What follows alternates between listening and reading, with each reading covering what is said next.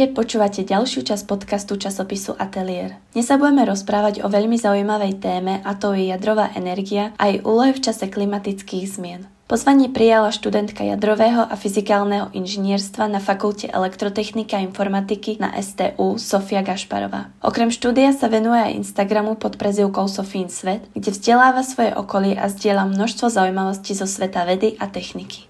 Sofie, ahoj a vítaj. Ahoj, ďakujem veľmi pekne za pozvanie. Na úvod by som sa ťa chcela opýtať, čo si môžeme predstaviť pod odborom, ktorý študuješ, jadrové a fyzikálne inžinierstvo. V čom sa to líši od napríklad takej jadrovej fyziky, ak je v tom vôbec nejaký rozdiel? Je to teda odbor, ktorý sa dá študovať na STUčke, takže je to aj taký v podstate technickejší obor s technickou praxou, na rozdiel od tej jadrovej fyziky, čo je skôr také teoretickejšie. Hlavný rozdiel, ako to popisuje jeden z našich profesorov, je, že to je jak rozdiel medzi psychológiou a sociológiou. Že tá jadrová fyzika v podstate skúma to jadro ako jednotlivca, že ako sa správa, ako reaguje na nejaké veci. Jadrové inžinierstvo sa zase venuje skupine tých jadier, že ako si oni navzájom žijú, ako spolu interagujú, Mohla by si pre nás menej znalých skúsiť v jednoduchosti vysvetliť, čo je to jadrová energia? V podstate energia sa môže získavať rôznymi spôsobmi, či už je to veterná energia, slnečná energia, môže to byť teda tá jadrová a tam je princíp tom, že prebieha nejaká jadrová reakcia,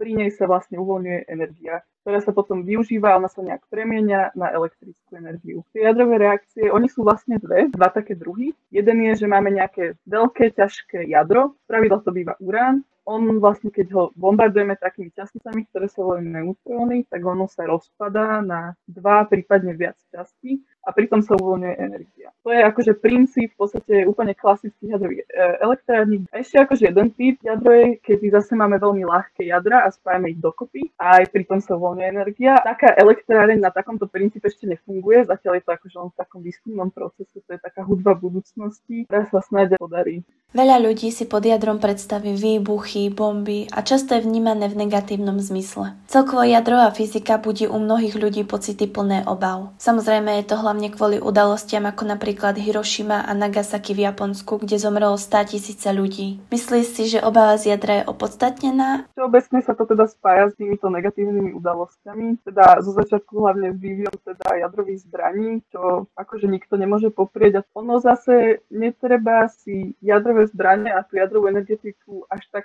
spájať. Oni akože na úplne základnom princípe sú v podstate rovnaké a to práve v tej jadrovej reakcii. Hej, že je to tá istá jadrová reakcia, pri ktorej sa uvoľňuje energia ale v zásade je to obrovský rozdiel, pretože naozaj zbranie sa robia na to, aby ničili a elektrárne sú robené na to, aby proste nám produkovali energiu, aby fungovali. My nechceme, aby nám jadrové elektrárne vybuchovali, majú mať nejaký účel. Všeobecne akože ľudia občas tak argumentujú, že nemali by sme stavať jadrové elektrárne, lebo to podporuje výrobu zbraní. To podľa mňa není pravda, pretože jadrové zbranie sa vyrábajú z iných dôvodov, hlavne z politiky. Teraz, ak by sme vypli všetky elektrárne, neznamená to, že sa presunú vyrábať jadrové zbranie. To naozaj tak není. Určite nemôžem zabudnúť spomenúť výbuch jadrovej elektrárne v Černobyle. Aká veľká je pravdepodobnosť výbuchu jadrovej elektrárne v súčasnosti? Čo sa týka tých havarí, tak áno, asi najhoršia teda havária jadrovej elektrárne bola, bol ten Černobyl a potom tá Fukushima. Všeobecne tie havárie, oni sú strašne špecifické. Pri Černobyle tam v podstate bol problém v trochu zastaralej technológii, by som povedala, a veľmi tam zohráva úlohu aj ten ľudský faktor. Fukushima zase bola skôr prírodná katastrofa, tam bol vlastne problém v tom, že nastalo zemetrasenie v Japonsku a čo sa týka nejakých havárií v budúcnosti, tak akože nejaká nejaká pravdepodobnosť tam vždy je, že sa môže niečo pokaziť, ale ja by som povedala, že je veľmi minimálna, že naozaj sa netreba báť tých bezpečnostných systémov a opatrení je naozaj veľa, že je jednoducho malá pravdepodobnosť, že by sa niečo stalo. A vedeli by sme nejak vymedziť alebo povedať hlavné dôvody, ktoré zapríčinujú jadrové katastrofy v elektrárniach? Asi také tri dôvody, že prečo tie havárie nastávajú. Jedna je, že zastarala technológia, jedna je ľudský faktor a jedna je, že je to nejak spojené s prírodnou katastrofou. Tak zastaralé technológie, na tom sa stále pracuje výskum, stále pracuje na tom, aby tie elektrárne boli bezpečnejšie. Stále sa vymýšľa, ako to vylepšiť. Potom ten ľudský faktor, tak tomu sa tiež dá zabrániť, keď akože tí ľudia sú poriadne vyškolení, keď trávia veľa času na trenažéri, takisto musia prejsť dôležitými psychotestami, čiže jednoducho do tej elektrárne si nepustia hoci koho, ten človek, ktorý riadi ten reaktor, to musí byť naozaj odborník a schopný človek, ktorý zvláda krízové situácie. No a tie prírodné katastrofy, tak tým sa až tak zabradiť nedá, ale napríklad proti zemetraseniam ten reaktor je nejak akože tak uchytený, aby tie zemetrasenia zvládol, dokonca aj v tom Japonsku, keď tušíme, on akože nemal, tam nebol problém s tým zemetrasením, mal práve s tým tsunami. Tak tam je akože taká odpoveď, že tak nestávajme jadrové elektrárne na pobreží, kde hrozí, že zaplaví tsunami. Hej. Keď sme spomenuli tie elektrárne možno na začiatku si to už časti načrtla, ale ako v skratke funguje taká jadrová elektráreň? Tak akože gro tej jadrovej elektrárne je práve ten jadrový reaktor, kde vlastne máme nejaké palivo, v ktorom prebieha jadrová reakcia, uvoľňuje sa tam energia vo forme tepla. No a teraz ten reaktor je nejak chladený, aby sa neprehrial a zároveň tým, že je chladený, tak vlastne tým chladivom sa odvádza tá tepelná energia. A v zásade väčšina reaktorov funguje tak, že sa chladí vodou a tá voda sa potom odvádza, pári a tá pára poháňa vlastne turbínu na generátore, ktorý vlastne generuje tú elektrickú energiu. Tam je samozrejme ešte kopa ďalších iných vecí, ale to je asi také najjednoduchšie popísanie. Čo sa potom robí s radioaktívnym odpadom? Odkladá sa alebo nejak sa ďalej využíva a spracováva? Do tohto až tak ja veľmi nevidím, ale v zásade ten odpad, ktorý vzniká, veľmi záleží, či je v plynnom skupenstve, či kvartálny, či tuhý, ako veľmi je radioaktívny. Niektoré radioaktívne izotopy majú krátku dobu rozpadu, to znamená, no je zaužívaný akože také silné spojenie, že počas rozpadu, že vlastne za tú dobu sa polovica tých radioaktívnych jadier rozpadne a už nie sú akože radioaktívne. Tak niektoré majú veľmi krátky tento čas rozpadu, čiže z tohto pohľadu sú akýby menej nebezpečné a niektoré majú za strašne dlhú dobu, tak tie práve sa musia dobre uskladňovať, čo sa väčšinou robí, že sa dávajú do takých kontajnerov a zakopávajú sa hlboko pod zem. Ale tam akože je veľa tých faktorov, no určite nehodí sa to hneď do toho kontajnera a nezakope sa to. Máme aj medisklad vyhoretého paliva, kde sa ten odpad spracováva na nejakú inú formu. Ono akože je to taký problém, elektrárni, ale nie až taký veľký, ako by sa zdalo. Jednak je toho odpadu málo veľkou akože výhodou tohto paliva je, že naozaj sa s ním opatrne narába, kontroluje sa, skladuje sa, čo sa nedá povedať o iných druhoch elektrární. Napríklad uholných elektrární odpad, čo vzniká, v podstate nič sa s ním nerobí, ale práve pri týchto jadrových elektrárniach naozaj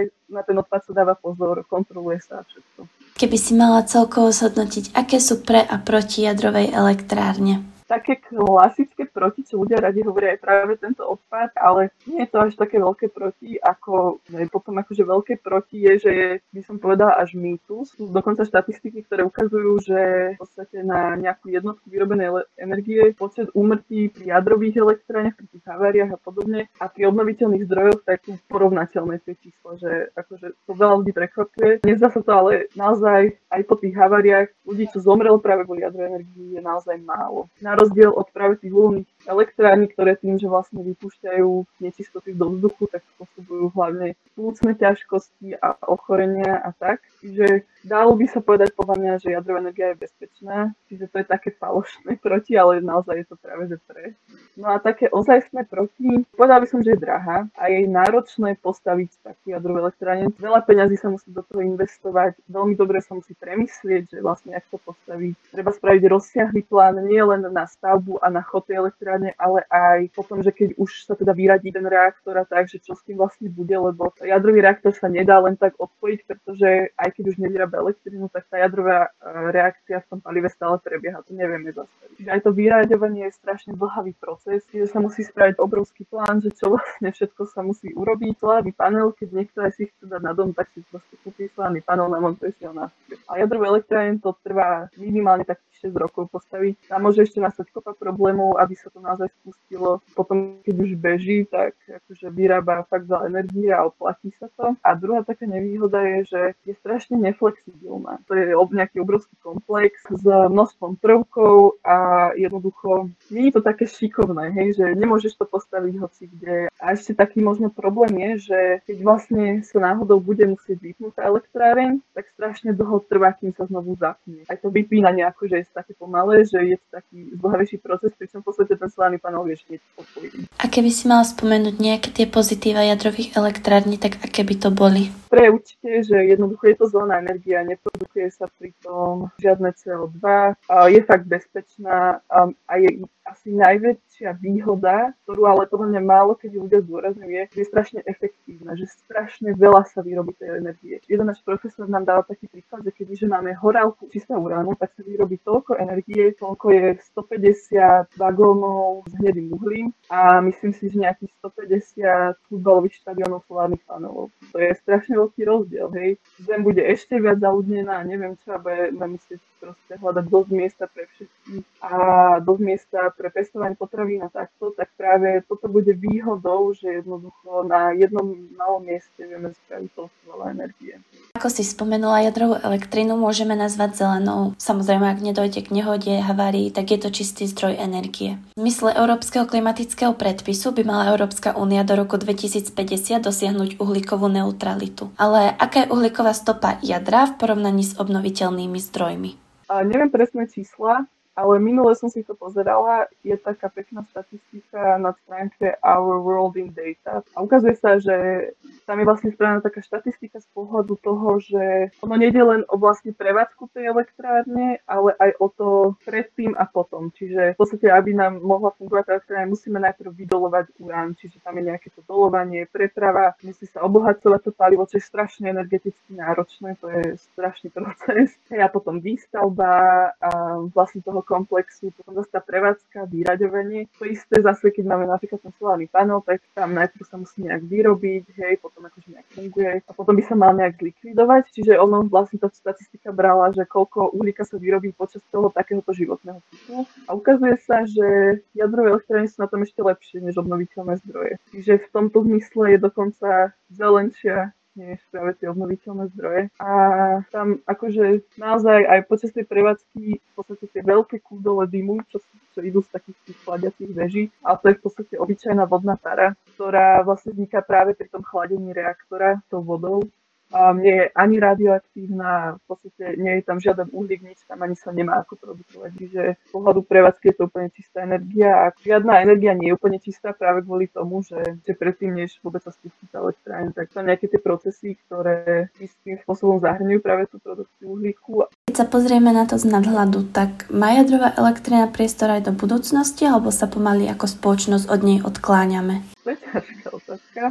Ja by som chcela, aby naozaj mala aj proste perspektívu budúcnosti, ale je otázne, že ako sa my všetci ľudia k tomu postavíme. Hej, v niektorých krajinách, napríklad Nemecko, ktoré vo veľkom teraz pozatváralo všetky tie jadrové elektrárne a chcú staviť práve na tie obnoviteľné zdroje. No len tam je problém v tom, že aj keby že chceme prejsť na obnoviteľné zdroje, mierne nešikovné, lebo nevedia vyrobiť toľko veľa energie, koľko teraz my potrebujeme, aký je vlastne dopyt tej energie, že jednoducho oni samotné to nezvládajú, preto aj keď si to Nemecko napríklad pozatváralo jadrové elektrárne, tak muselo vo veľkom spustiť práve uholné elektrárne, aby jednoducho vykompenzovali tú stratu tej energie. A proste tie obnoviteľné zdroje momentálne to teda ne, nezvládajú. Nezvládajú produkovať toľko energie, koľko potrebujeme. Tam je aj problém napríklad s tým, že tie solárne panely, keď nám nesvieti slnko, tak jednoducho sa neprodukuje energia. Hej. Niektoré roky svieti slnko menej ako iné a to človek nevie len tak povedať, že ako to bude. S veternými to isté. Niektorý rok fúka viac ako iný. Hej. Čiže momentálne určite jadro potrebujeme, v budúcnosti ťažko povedať, možno tá technológia obnoviteľných zdrojov sa nejak vyšperkuje a niečo sa vymyslí, že teoreticky to jadro vlastne potrebovať nebudeme. Ale akože to je veľmi ťažko povedať. Niektorí ľudia tvrdia, že jadro niekedy v ďalekej budúcnosti už nebudeme potrebovať, niektorí tvrdia, že ich budeme potrebovať vždy. Ja si osobne myslím, že, že ich budeme potrebovať, že práve tým, že tieto obnoviteľné zdroje občas sú takéto nespolahlivé, že nesvieti napríklad to slnko alebo nefúka alebo nejaký iný problém, tak potrebujeme nejakú zálohu. A to bude podľa mňa práve hlavne tá jadrová energia. A osobne si myslím, že je také hlúpe až to deliť na také dva tábory, či teda jadro alebo obnoviteľné. Ja som bola tiež taký, že jadrový extrémista, že len jadro, nič iné nepotrebujeme, ale nie je to úplne tak, pretože oboje, aj to jadro, aj tie obnoviteľné, oni majú nejaké výhody, majú nejaké nevýhody.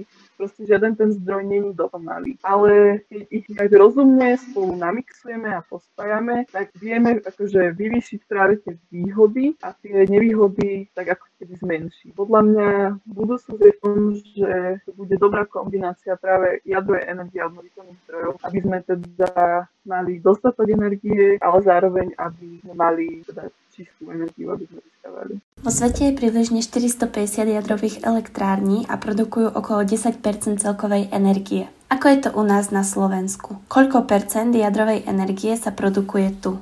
Ja si myslím, že na Slovensku sme na tom celkom dobre práve z hľadiska tejto energie. Tak my máme dve jadrové e, elektrárne, Mochovce a Kasolské Bohunice a oni ono každý rok sa to trochu mení, ale myslím, že je to tak, že okolo 50-60% produkujú práve tieto jadrové, čiže akože naozaj slušný podiel. Mám v hlave takú štatistiku z roku 2017, že v rámci Európskej únie sme vlastne na druhom mieste práve v tom podiele vyrobenej jadrovej energie. Prvý sú Francúzi, oni majú naozaj veľa jadrových elektrární a my sme hneď na druhom mieste s tými 50-60 Oni vyrobia nejakých 70 hej. Čiže to je akože naozaj super podľa mňa. No a potom máme dve um, tepelné elektrárne, jedna je na čierne uhlie, jedna je na hnedé. A jedna je teda, že Vojany a druhá Nováky. A oni tuším dávajú okolo 20%. A potom zvyšok sú vodné elektrárne, čo je v podstate obnoviteľný zdroj energie, čiže aj to je zelená energia. A veľmi maličké percento sú ešte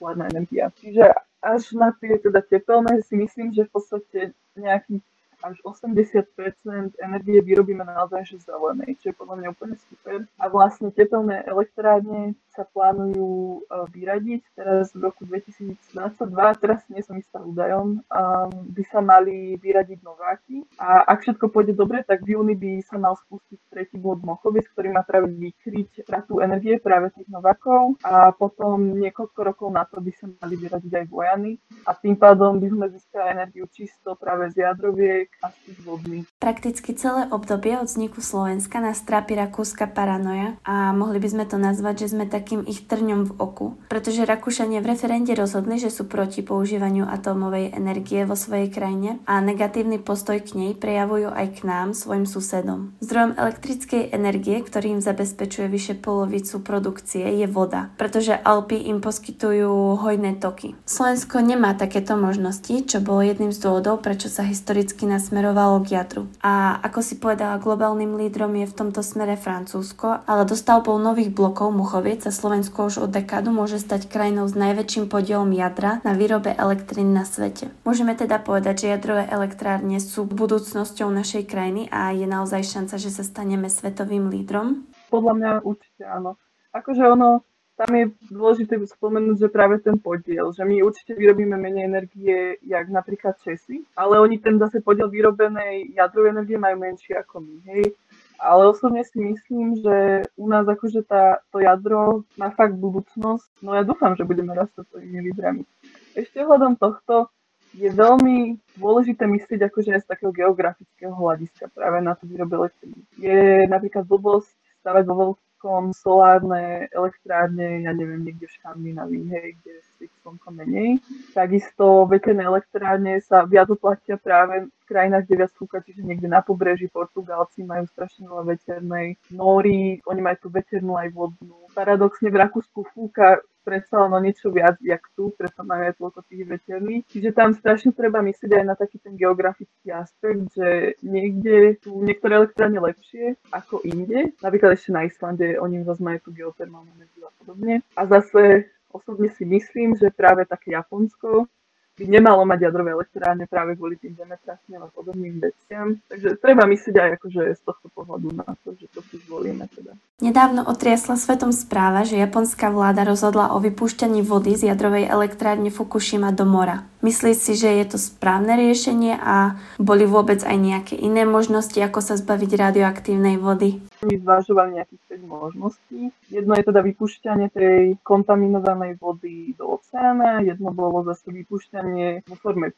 pary do vzdušia, potom tam bolo nejaké stláčenie do pôdy a neviem čo ešte. No a vybrali si teda to vypúšťanie do mora, ťažko povedať prečo, akože je to lepšie než to vypúšťanie do vzdušia, lebo lepšie sa to monitoruje a kontroluje, ale prečo nezvážili tie iné možnosti, to popravde neviem. Um, asi toto je taká najjednoduchšia najlacnejšia možnosť, by som povedala. No a teraz akože ľudia to šaleli, že pre Boha čo to idú teda urobiť. No ono vlastne tá voda, ona bola použitá na chladenie reaktorov, aby sa neprehriali po tej havárii, čiže akože boli v nejakom styku s teda jadrovým palivom, čiže obsahujú nejaký radioaktívny prv. No ale akože nikto vo zdravým rozumom nebude len tak vypúšťať takúto vodu do mora, hej, čiže to sa najprv filtruje strašne takým zložitým systémom radioaktívnych izotopov. No ale jeden taký prvok sa nedá odfiltrovať, to je tritium, čo je izotop vodíka, čo je najľahší prvok vo vesmíre. Hej, tak to sa ťažko filtruje, keď je taký ľahký. Čiže ono sa to prakticky nedá odfiltrovať, ale to je akože jediný taký problém s tou vodou, že obsahuje teda to, to tritium, ale to sa dá zase riešiť tým, že sa tá voda bude riediť tak, bola čo najmenšia a aby tá koncentrácia nebola taká vysoká, aby to bolo nebezpečné. A teda Japonci teda povedali, že to chcú, chcú teda zriediť tak, aby tá koncentrácia bola na úrovni jednej sedminy štandardu, ktorý oddáva Svetová zdravotnícká organizácia pre pitnú vodu. V podstate, ono to znie strašne, ale tá voda v podstate nemá byť ako nebezpečná. Hej, ešte má na to dozerať tretia strana, konkrétne atomová agentúra, čo je akože dôveryhodná organizácia, hej, čiže verím, že sa tie, akože tieto podmienky naozaj dodržia. Ale zase na druhej strane chápem, že to vyvoláva ich baví, lebo predsa ľudia akože spájajú všetko s radioaktivitou s niečím zlým, hej, Čiže verím, že keď sa to teraz bude vypúšťať, tak to napríklad ovplyvní miestnych rybárov. Lebo si ľudia nebudú chcieť kupovať um, ich produkty, tak tam je teda na mieste otázka, že či mieni vláda riešiť aj toto, že však oni chudáci môžu prísť do živobytia a neviem čo. Je otázne, že či je to naozaj také dobré riešenie, respektíve či ak teda to urobia a bude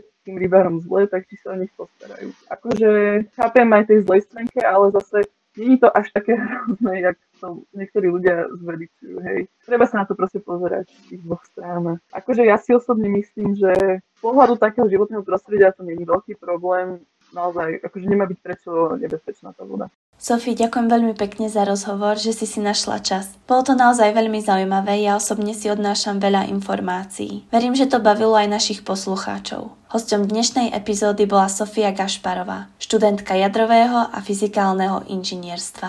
A ja veľmi ďakujem za pozvanie, veľmi som to užila. S vami, milí posluchači, sa tiež lúčim. Ďakujem, že ste dopočúvali až do konca a pevne verím, že si vypočujete aj naše ďalšie epizódy. Počúvali ste podcast časopisu Atelier. Dnes s Beatou Čúziovou.